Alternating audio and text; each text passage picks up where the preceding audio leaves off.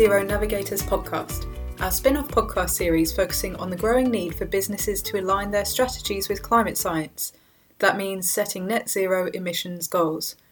I'm Edie's senior reporter Sarah George, and I'm going to be presenting this episode, so a very warm welcome to you. We've been running this podcast series since shortly after the UK set its net zero target in law for 2050 last year. Since that moment, we've seen more and more businesses and public sector organisations attempting to get ahead of the curve, strengthening their carbon and energy strategies and pledging to become net zero well before the 2050 deadline. In this series, Edie speaks with the trendsetters and trailblazers that have set these targets to get insight into the work behind the scenes. So each of these episodes features an in depth interview with a business that has committed to a net zero strategy. And to mark Net Zero November 2020, our special month of themed content, we will be having a new episode every week. In the last episode, which went live last Friday, I spoke with Velux's Vice President for Global Comms, Sustainability and Public Affairs, Ingrid Reumert. She spoke about the company's plans to become lifetime carbon neutral by 2041.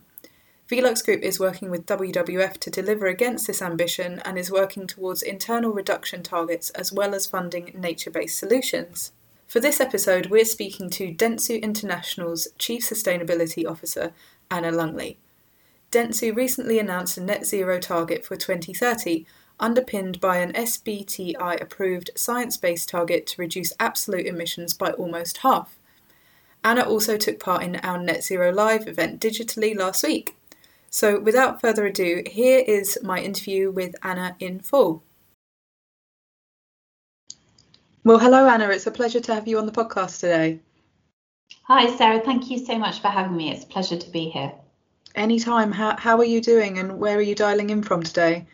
So I'm dialing in from a very unusually sunny Gloucestershire um, today. Um, so a little village called Frampton Mansell, um, home of the Extinction Rebellion. So um, it, it's it's more exciting and than you would than you would think given our rural surroundings. Mm-hmm. Fantastic. And, and Anna, I know you've been coming along to our events and been part of our clubs for a, a while, but I think it's your first time on the podcast, right? Yes, that's right. So it's exciting to be here. Mm-hmm. Well, for the benefit of those at home, would you mind just giving us an, an overview of, of your career and your, your role and remit at Dentsu? Absolutely. So I'm um, Chief Sustainability Officer for Dentsu International. Um, for those not familiar with Dentsu, um, Dentsu is one of the world's largest digital media and advertising companies, employing just over 48,000 people in 145 markets today. Um, you'd be very familiar with our work. We work with many of the world's biggest brands, um, including IKEA, Coca-Cola, P&G, Vodafone, um, but also NGOs like Greenpeace and WWF. Um, I joined Dentsu two years ago. Um, prior to that, I was at BT for 15 years, although I originally started life um, in media working for Omnicom. So you have a sort of dual speciality then in comms and in sustainability? Yes, Absolutely. So this is this is um, the perfect role for me. Um, I have to say I love being at Dentsu. Having media, creative comms, and sustainability um, is the sweet spot, definitely. Mm-hmm. Great. Well, as we all know, this is the Net Zero Navigators podcast, and we're on the call today shortly after Dentsu International set a 2030 net zero target. So I'm hoping to get a little bit more under the skin of what it'll take to to meet that. So, what are you and your team planning um, in the short term to get this target off the ground? And what are some of the things that will take a bit longer? Yes, it's a very exciting time for us. So, um, Dentsu already had a strong commitment to climate action. So, we are a signatory to RE100 and already had a science based target at two degrees. Um, but as we all know, the science has changed, and having achieved our carbon reduction target our interim 2020 carbon reduction target one year early and succeeded in procuring 100% of our electricity from renewable sources, we really wanted to raise the level of ambition. So in July, we signed the business ambition letter for 1.5 degrees and I'm delighted that in October, as you say, we announced our commitment to achieving net zero emissions by 2030, supported by a new approved science based target at 1.5 degrees. And whilst it's a 2030 target, of course, we have already started work. Mm-hmm. So over the last three months, we've been working with our leadership team and subject matter experts across the business to develop decarbonisation strategies for each of our five areas of material emissions. Um, and that's tech, technology, flights, business travel, um, buildings and fleet, um, fleet um, professional fees, and research and advertising. And this starts by really understanding the data because these are quite complex areas, particularly um, media and advertising. Um, but fortunately, that is one of our core capabilities. Um, so the work that we've been doing for technology, for example, which is our single biggest source of emissions. Mm-hmm. We've been working with our global technology and procurement teams to develop a roadmap to reduce emissions.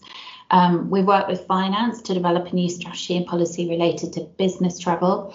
And of course, where you know this is the perfect time really to look at facilities in the state because so many organisations are, are, taking a radical new approach in the wake of the pandemic um, and the current lock-in to ensure that net zero is an integral part of our future work strategy. And there are there are reinforcement mechanisms. I'm very lucky to be supported by an incredibly um, committed leadership team. So one of the things that we've looked at is executive remuneration and reinforcement mechanisms, mm-hmm. including putting sustainability KPIs on the balanced scorecard. So these these are all practical next steps, but in practice, some elements of the strategy, so for example, reducing business travel by almost half, um, is going to require radical change in the culture of our industry. We're a professional services organisation. We travel a lot to see our clients. We travel a lot to be on shoots. Um, this is going to take time. Um, as you say, some of these things take a long time, and culture change doesn't happen overnight. So this is a challenge, in particular for um, our sector. So it's my hope it's one that we can tackle together. And one other area which might take a bit longer actually is stimulating the production of renewables. So I mentioned we have a commitment to RE100. We're currently procuring 100% of our electricity from renewable sources, but in some markets like Taiwan, we actually procure RECs in adjacent markets. Um, so what we want to do is continue to work with RE100 to drive um, drive stimulation and production of um, renewables in those markets, um, including Japan um, I am hopeful Prime Minister Suga's recent announcement is going to help. Mm. No, I know you mentioned the global remit of Dentsu, but am I, I right in thinking that it's headquartered in Japan and then has quite a large presence in, in the UK? We actually have dual headquarters.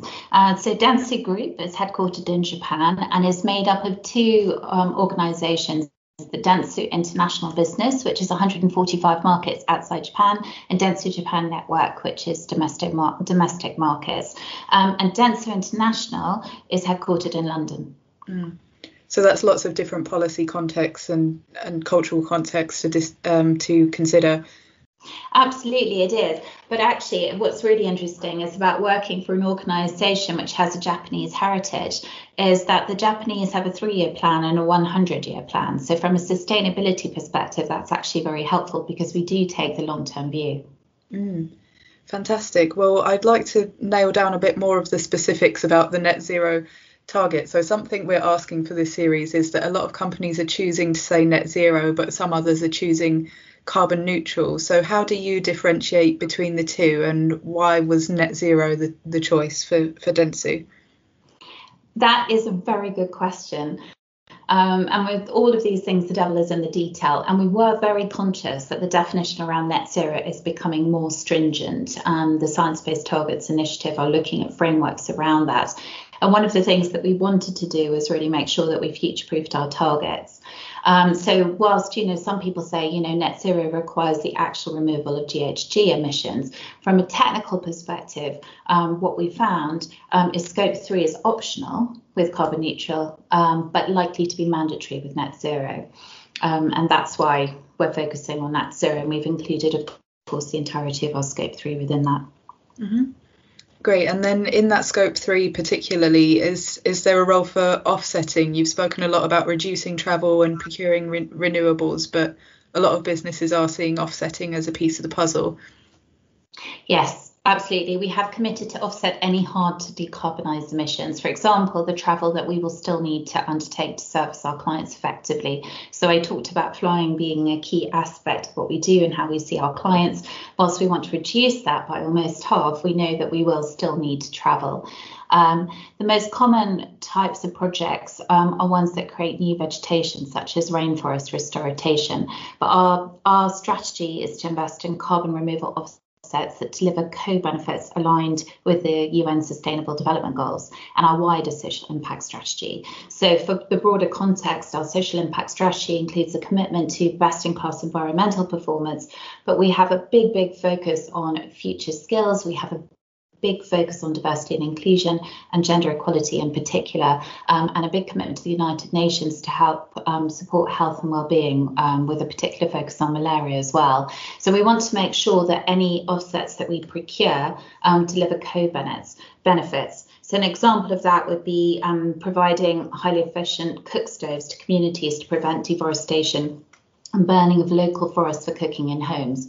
Mm-hmm. And this, of course, has the added benefit of liberating women from collecting the firewood, meaning that they can invest more time in educational work. But importantly, I would say, is our aim is to reduce as much as we can 1st mm-hmm. Great. We're actually seeing a lot more announcements about the SDGs coming through post pandemic. I feel like it went a bit quiet for a couple of a couple of months. So really pleased to hear to hear about that. Yes, I think um, from from what we're seeing is that the pandemic has highlighted the fragility of our global um, economic system, and it's made people fundamentally rethink and recognise that actually this isn't a borderless world and none of these issues exist in isolation. And as people connect things like the pandemic with biodiversity loss, people are looking um, to make sure that they tackle the sustainable development agenda holistically. And I think that's that's such a good thing. And I think um, John Elkington talks about green swans and tipping points. And I think this acceleration and alignment between the call from governments and investors and consumers to reset and, and, and do things differently, combined with the acceleration and adoption of technology we're seeing as a re- result of being locked in, um, is going to create a real opportunity for, for fundamental change in ways that we haven't considered before. Of course, and the the achievement of the SDGs sort of hinges on number 17, which is all about partnerships and collaboration for the goals, which is what I wanted to come on to for a bit. So you mentioned some of the clients that you you work for, and some of them I'm sure have really big environmental footprints themselves. So what is the role of a media company like yourselves to help them um, address their their own formats and and to collaborate? Yes, well, many of our global clients, including, I mentioned some early, but including Microsoft, MasterCard, IKEA, um, P&G, Danone, um, they have set their own ambitious targets. And for some of those organizations, we are one of their largest suppliers. So by setting a net zero target, we're joining them on that journey. And that's the first step, but we can go further. We do recognize that many of these companies companies have a challenging road ahead of them to effectively decarbonize, and that's going to require radical business transformation. And digital, digital and media transcends all of these sectors. And I think Dentsu plays a really, or can play a really important role in helping to guide our clients by helping to share learning and also bringing our digital capability to bear. But the other thing I think is worth considering as well is that we can actually really help to drive down emissions within the wider value chain by influencing consumer demand for a more sustainable product, for example. And so consumer insights sits at the heart of everything we do. We're an organization built on data. Um, and we have huge power to influence hearts and minds and inspire people to embrace a new type of lifestyle, one that is aspirational and rewarding. And that's why within our net zero strategy, we've actually included an additional commitment, which is to help 1 billion people live better more, or make better, more sustainable choices. So we can work with organizations like GM, for example, which is one of our global clients, to help accelerate demand for electric vehicles, mm-hmm. or P&G, who are doing some really groundbreaking and innovative work in this space, both around their package, um, their packaging, um, and also their product. Um, so we can help stimulate um, demand within the market for a more sustainable product. Well, Anna, I think we've covered covered so much about what Dentsu is is doing, but I wanted to to bring it back to a personal level for my last question um, for this. So, in in light of our Net Zero Live event and our Net Zero November um, content, we're asking everyone who comes on the podcast to shed some light on how the Net Zero movement is changing the role of of the CSO and other sustainability professionals um, I know that climate action must have been on your mind a lot of the time, considering your your career. But what what has it been like in the past eighteen months or or so? I, I, think it's been very interesting to see. Um, I think it, you know the, it's the net zero movement, but also the pandemic, both of which combined have accelerated this call for a global reset. And business and brands have no choice but to respond. Those that will do will thrive. Those that don't simply won't survive. And whereas sustainability was once the remit of a discrete team, it's now core to business strategy. And I think that's something that we've aimed for for a very long time, but I think now it's it's really becoming real. And that makes the role of the Chief Sustainability Officer even more important. So at Dentsu, we are lucky to have um, a visionary CEO in Wendy Clark, who is truly amazing. And she has made this central to her narrative and to our strategy. And she's positioned social impact as a core tenet of how we do business, um, which is creating a mandate for accelerated transformation and obviously huge demand um, for the sustainability team as well. And I think that's a trend we will continue to see. Um, somebody once said that sustainability is innovation spelt incorrectly. Um, I've, I've, often copied that quote. I think it originated from Unilever. But I think, you know, if we think about sustainability and innovation and what we need to do to fundamentally reset, um, then the chief sustainability officer is going to have to be a central part of any leadership conversation. Mm-hmm. Well, I'm sure your to do list is a mile long at the moment, Anna, so I best let you get going. Well, thank you so much. It's been a real pleasure. So, thank you once again to Anna from Dentsu there for all of her insight and wisdom. Edie will be keeping a close eye on the company's next sustainability announcements. Usually, each of these episodes only has one interview, but for today's edition, we have a second exclusive discussion to share with you from EDF, the headline sponsor for Net Zero Live and Net Zero November. I sat down for a call with the company's B2B propositions manager for EV solutions, Hugo Herman, to talk about the role that V2G will play in the net zero transition. A recent study with contributions from Nissan and the Energy Systems Catapult, among others, concluded that connecting EVs to the grid to deliver flexibility services could cut some £270 million a year off of the cost of running the UK's power system within a decade. The environment and climate benefit is, of course, balancing the grid as more renewable generation comes online, more EVs hit our roads, and sector electrification continues. So, with all of that in mind, here is the discussion with Hugo on this crucially important topic in full.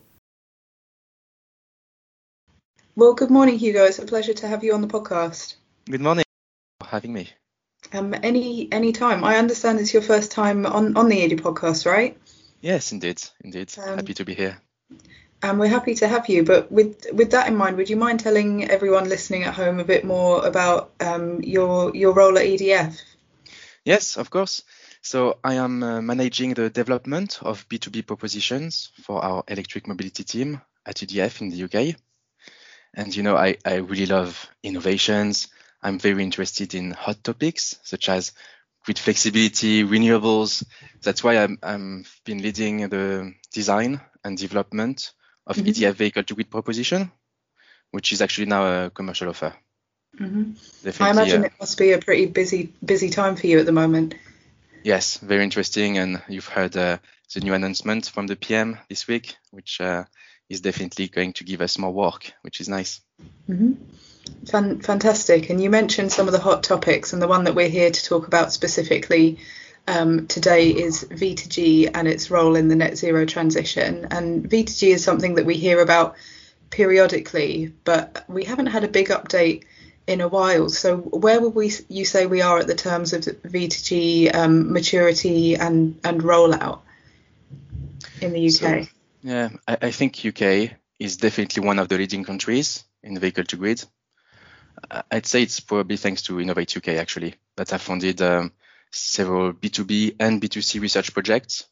I'm really uh, thankful to Innovate UK, you know, because they have helped us providing many lessons learned and experience about the technology and the different potential business models with vehicle to grid. And that's really why uh, we are now at a position where vehicle to grid makes sense as a commercial offer and not only as a research project. But, but definitely, uh, as you know, there are still uh, quite a few challenges uh, that slow down the rollout or the access to the technology. I don't know if you would like me to go through through some of these challenges. Yes, of course. It seems pretty clear that we are at a pivotal moment and that more trials are happening, trials are concluding, and this is going beyond trials. But yeah, why why isn't this mature already? I think we're getting there. You know, I think vehicle to grid is a commercial offer right now. We can roll it out. However, uh, definitely some challenges. For example, uh, the number of vehicles that are compatible for vehicle to grid. That's definitely mm. one of the main challenges. For now, as you might know, um, it's only CHAdeMO vehicles that are compatible for vehicle to grid. So, for example, Nissan, Mitsubishi Outlander. Um, but in the near future, you will have CCS vehicle Type 2 that will enable vehicle to grid. And there is an international standard, uh, 15118, that will definitely help. And now you can see plenty of car manufacturers uh, are going there, are having prototypes for vehicle to grid. So we're going to have much more vehicles compatible with vehicle to grid in the near future, I think.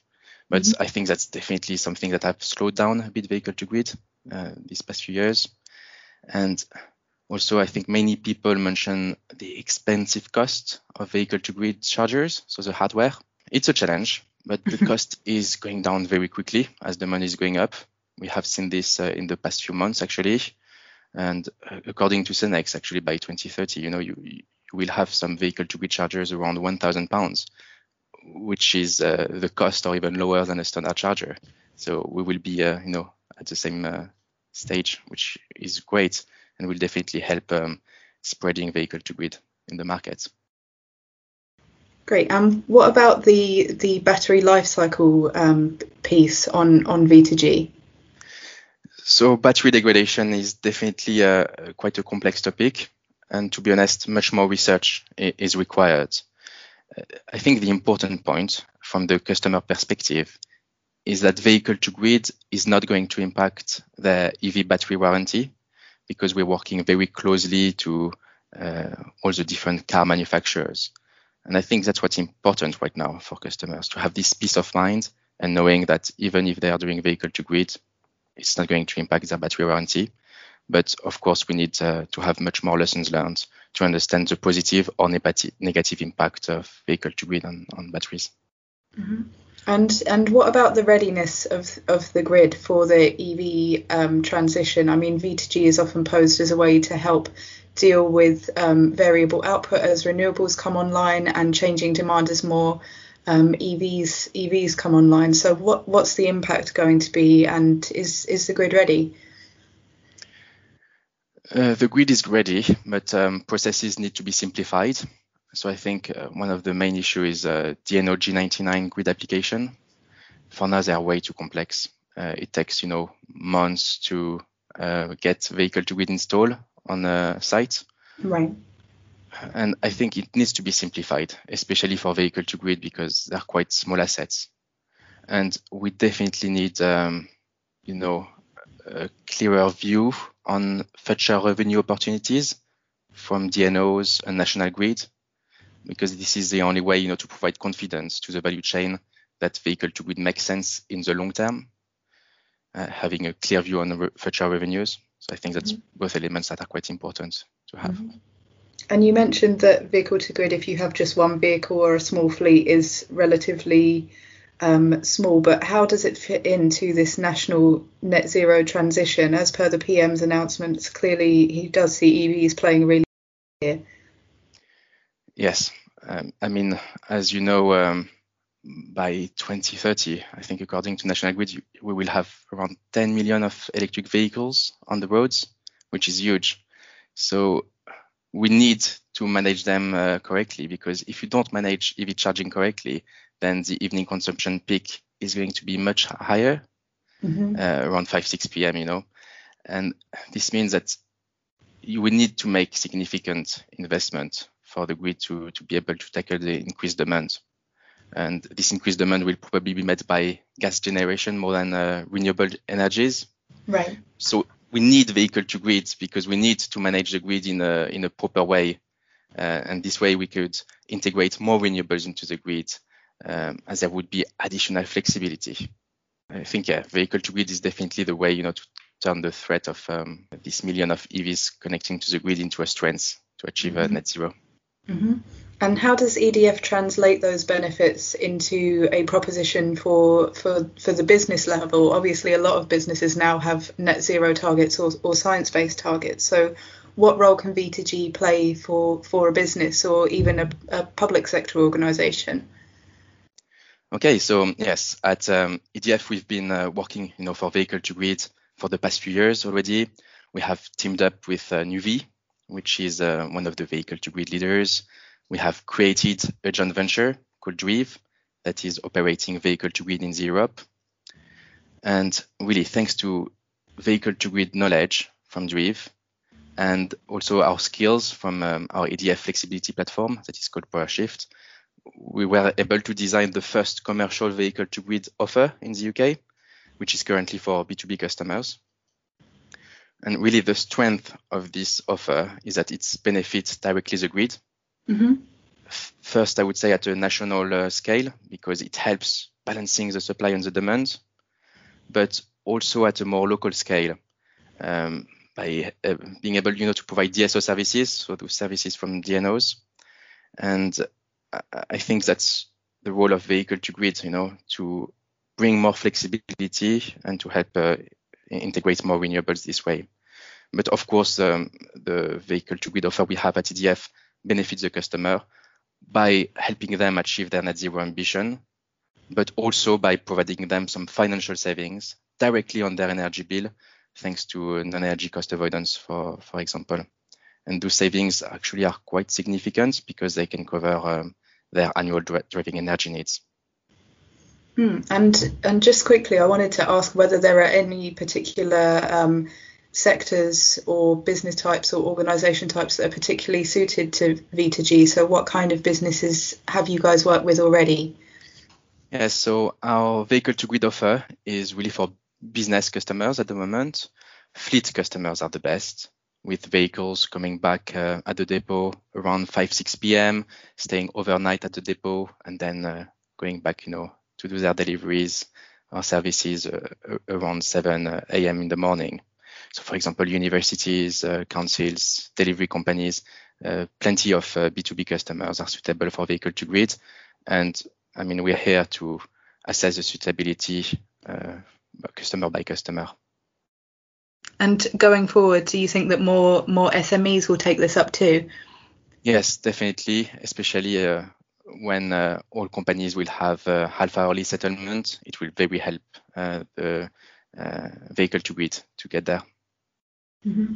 Well, I think that a lot of companies will be looking at lower consumption and better energy management um, after lockdown. So I think there's probably not been a better time to have this interview, Hugo. Yes, definitely. And I mean, don't hesitate uh, to send me any question, you know, by email or contacting us through our website. Thanks so much to Hugo from EDF there for his insight, which come at a super exciting time for the EV transition in the UK taking into account this week's 10 point plan for the green recovery and net zero transition. If you'd like more information on the proposition that we discussed, please visit edfenergy.com slash electric dash cars slash vehicle dash grid. Of course, the net zero movement has been gathering pace far beyond the walls of Edie, EDF, and Dentsu International. And with that in mind, it's time for our last part of this podcast, the net zero news in brief. Over the past week, there have been some pretty big developments in the conversation, even with COVID 19, so I'm going to pull out the top three stories for you now. Firstly, Tesco announced on Monday that it has brought its net zero deadline forward from 2050 to 2035. The supermarket was one of the first UK businesses to set a net zero target, which it developed after setting 1.5C aligned science based targets in what was, at the time, a world first. It has chosen to accelerate its climate plans following increased investments in renewable electricity and EVs. Secondly, the UK's nine largest water and sewage services firms, convened by Water UK, have published a roadmap for delivering a net zero sector within a decade.